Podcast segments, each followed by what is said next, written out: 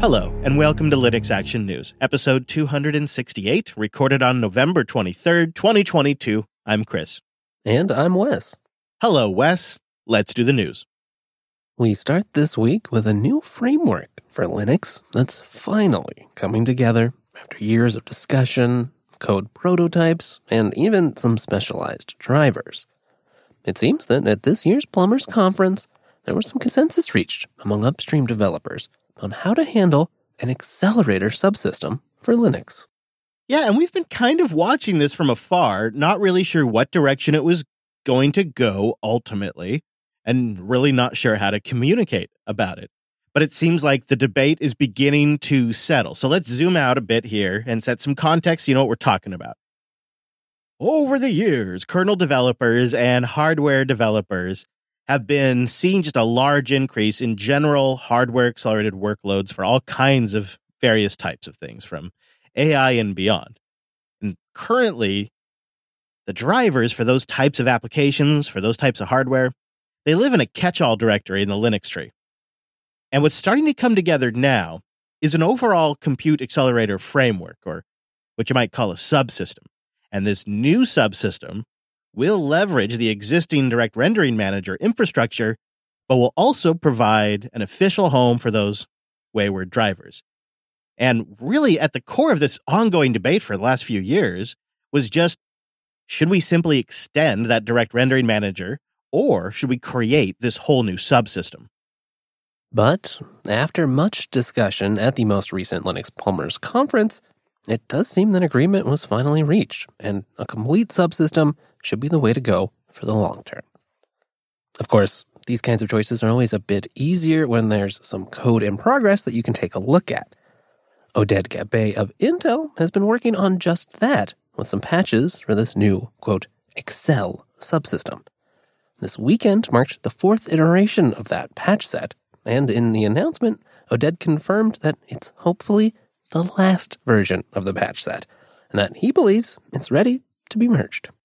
And if all goes as planned, that means we could potentially see this hit Linux six point two. Sticking with the kernel for just a bit longer, Peter Robinson gave a talk at that most recent Linux Plumbers Conference, sounding the alarm on the state of wireless on Linux. He's not only a current Wi-Fi maintainer, but also a Linux user himself since nineteen ninety-six. Hi folks, my name's Peter Robinson. Um, a bit about me, I've been Linux user for some time, working on A R M and sort of embedded edge IoT devices since around twenty ten. Been employed by Red Hat, doing various different roles since twenty twelve. Um, and for the last six years, I've been um, the lead of device edge and IoT. And Peter's talk is not a rant. It's a discussion on the state of Wi-Fi. This talk, it's not a rant. I want to have a discussion. Um, the wireless experience, and in this case, I'm mostly talking about Wi-Fi and Bluetooth. Um, it's generally just not pleasant. Um, the amount of regressions we get, the amount of devices that just don't work out of the box is just astounding. Um, so the main ones I deal with, Um, the Intel Wi-Fi, the Broadcom stack, which is now a group of three different companies, uh, the Ma- Marvel ones, Realtek, Qualcomm, MediaTek. So why why are they bad? Um, the Intel stuff used to be the best Wi-Fi for Linux. It might still be, but we end up in situations where um, they'll ship a Bluetooth firmware update, and suddenly, like, hundreds of people in Fedora um, can't connect to Wi-Fi anymore. We'll have the full talk linked in the notes, but what Peter outlines in that talk needs more attention. We were pleased, at least, to see some small part of the Linux wireless stack get some attention this week, though. Intel released I W D two point oh. Okay, so for just like a quick refresher, if you don't remember, I W D is Intel's wireless daemon. And the project summarizes itself as the I W D project aims to provide a comprehensive Wi-Fi connectivity solution for Linux-based devices. And it's got a goal of, it says, optimize resources, reduced memory, and all that. It says it accomplishes those goals by, quote, not depending on any external libraries and utilizing features provided by the Linux kernel itself to the maximum extent possible. The result, they say, is a, quote, self-contained environment that only depends on the Linux kernel and the runtime C library. Now, we should be honest here, I W D two point oh probably won't blow you away, but it does have some nice new features, like being smarter about handling ciphers sent over P two P arrangements, and it had support for MAC address changes while the adapter is powered. I think this is why I am an ideal Linux desktop user, because I'm the kind of geek that does get excited about upgrading his wireless daemon while also being very skeptical, and then I'm drawn in by the temptations of changing my MAC address while the pow- while the adapter's powered. That actually sounds sweet from a security perspective, assuming, I guess, your hardware supported it. But it's that kind of stuff that I love about being a Linux user and just being able to see this stuff as it begins to land. And honestly, the updates in I W D two point oh, they're decent, it's good, but they're mostly just low-level stuff that just makes your thing connect to the other thing, and that good. That very good. A brief mention today for Phoronix's Premium Black Friday sale.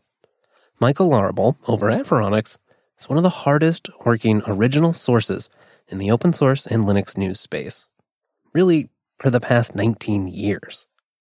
We often source, or at least cross-check stories on this show with the reporting he does at Phoronix. And there's really no question to us. He makes this space better as a result of all that hard work. If you, like us, are grateful, through the end of November, you can go premium at the discounted holiday rate. Normally, Phoronix Premium costs forty dollars a year or two hundred dollars for a lifetime subscription. But while this deal is in play, you can go premium for just thirty dollars per year or one hundred fifty dollars for a lifetime. Linode.com slash LAN. That's where you go to get one hundred dollars in sixty-day credit on a new account, and it's a great way to support the show while you're checking out fast, reliable cloud hosting. And Linode has the best support in the business with real humans every single day.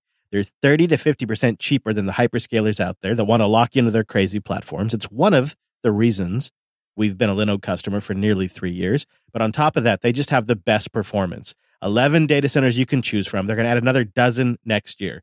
We built their new website on there. We host our internal infrastructure on there.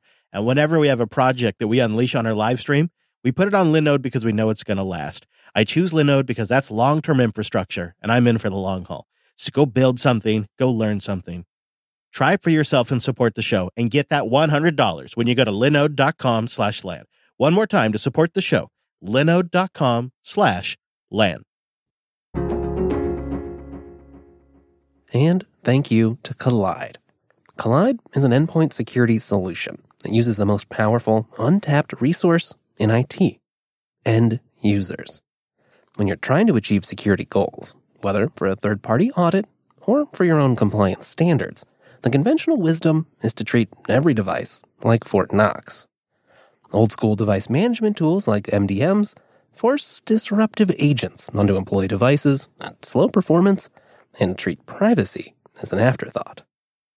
That way of doing things turns I T admins and end users into enemies, and it creates its own security problems because users turn to shadow I T just to do their jobs.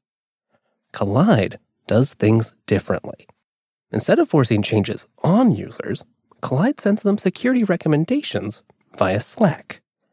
Collide will automatically notify your team when their devices are insecure and give them step-by-step instructions on how to solve the problem.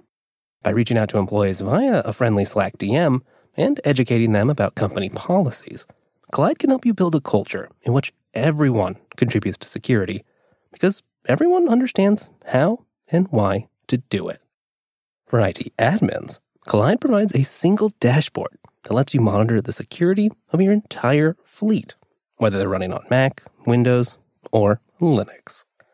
You can see at a glance which employees have their disk encrypted, O S up to date, and password manager installed, making it easy to prove compliance to your auditors, customers, and leadership. So that's Collide, user-centered, cross-platform endpoint security for teams that Slack. You can meet your compliance goals by putting users first. Visit collide dot com slash LAN to find out how. If you follow that link, they'll hook you up with a goodie bag, including a t-shirt, just for activating a free trial. That's K O L I D E dot com slash LAN. The Asahi Linux team released a progress report on getting Linux up and running on the Apple Silicon hardware this week. And first up in that update is some improvements that take Asahi from, well, it just barely works, to now it works as you would expect. Yeah, real, genuine U S B three.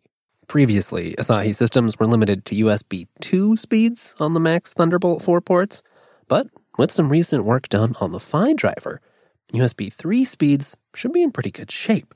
Though the project does suggest that uh, some glitches should still be expected. That's going to be even more useful for uh, reasons that will be revealed momentarily. But overall, there's something you need to know. It's not there yet. I think that's the high-level takeaway. It's getting close, but there's still things that don't work properly. Uh, the project, for example, is still working on getting the entire MacBook line of integrated speakers functioning. Right now, they're being just turned off by default because it's possible with software on Linux to drive the speakers hard enough that they can be damaged. It seems that Apple sets that limit in software, apparently. But the good news is, with most recent updates and work done, the headphone jack is now working across the full line of devices thanks to a, a little bit of codec reverse engineering. Work also continues to go into power management. And turns out the project has a pretty practical approach to handling power usage. The team's been working on S two idle, which should significantly improve idle state power savings. Now, Apple Silicon Macs do support a true S three-like suspend mode that puts the whole system into a deeper sleep state, which, of course, is what macOS uses when it suspends. Now, this would probably give considerably more power savings to Asahi, but it's also more complex to implement, and it depends on a few things that the team still needs to sort out. So, for now, since there is still low-hanging fruit on the S two idle side, they're going to focus on that going forward. But perhaps the most anticipated updates this time around are the work going in to the installer. Indeed, of course, right? Because that's what us non-Asahi developers need to get Linux dual booting on these M one and M two Macs. And it seems impressively the project has managed to stay in sync with Apple's firmware releases because they do this firmware release thing where it's in sync with macOS and the hardware. So you basically get the firmware updates through the operating system. And so for them, they have to really keep an eye on that. So not only have they been able to keep up with the firmware releases, but they've managed to cram some new features into their installer. Now, the installer can recover some broken installations. It can also upgrade some of the boot environment. And when you put all of it together, Asahi Linux users will also be able to recover some broken macOS installations, at least when all is said and done. And one thing that could make it easy for Apple Silicon owners to dip their toes into Linux is, along with that improved U S B three speeds, there is now what they say is expert-only experimental feature. So keep that in mind. To install their mini bootloader, that's the M one N one bootloader, in proxy mode onto an external U S B drive. This is really kind of an extra bit of impressive here because, to my knowledge, the Apple S O C Macs don't natively support U S B boot. Apple pulls off a little bit of trickery at the firmware level, and it seems now the Asahi installer can take advantage of that same mechanism, even though it's a third-party O S, and should be able to do a, quote, full U S B install of the M one N one bootloader. That could make it a lot easier for users to just dip their toes into Asahi Linux before taking over the disk and repartitioning. I'm hoping that one of our future updates will include a link to getting Asahi installed on your machine. In the meantime, we'll have a link in the show notes that gives you an up-to-date array of what features are in which kernel and what stage they're at. We'll have a link for that in the show notes. And of course, we're going to keep an eye on this and everything else going on in the world of Linux and open source. So don't miss a single episode. Be sure you go to linuxactionnews dot com slash subscribe for all the ways to get new episodes. and linux action news dot com slash contact for ways to get in touch. And happy Thanksgiving to those of you who participate in the holiday. We, of course, are grateful for all of you. Thanks for listening. We'll be back next week with our take on the latest Linux and open source news. And as always, a big thank you to everyone for joining us. And that's all the news for this week.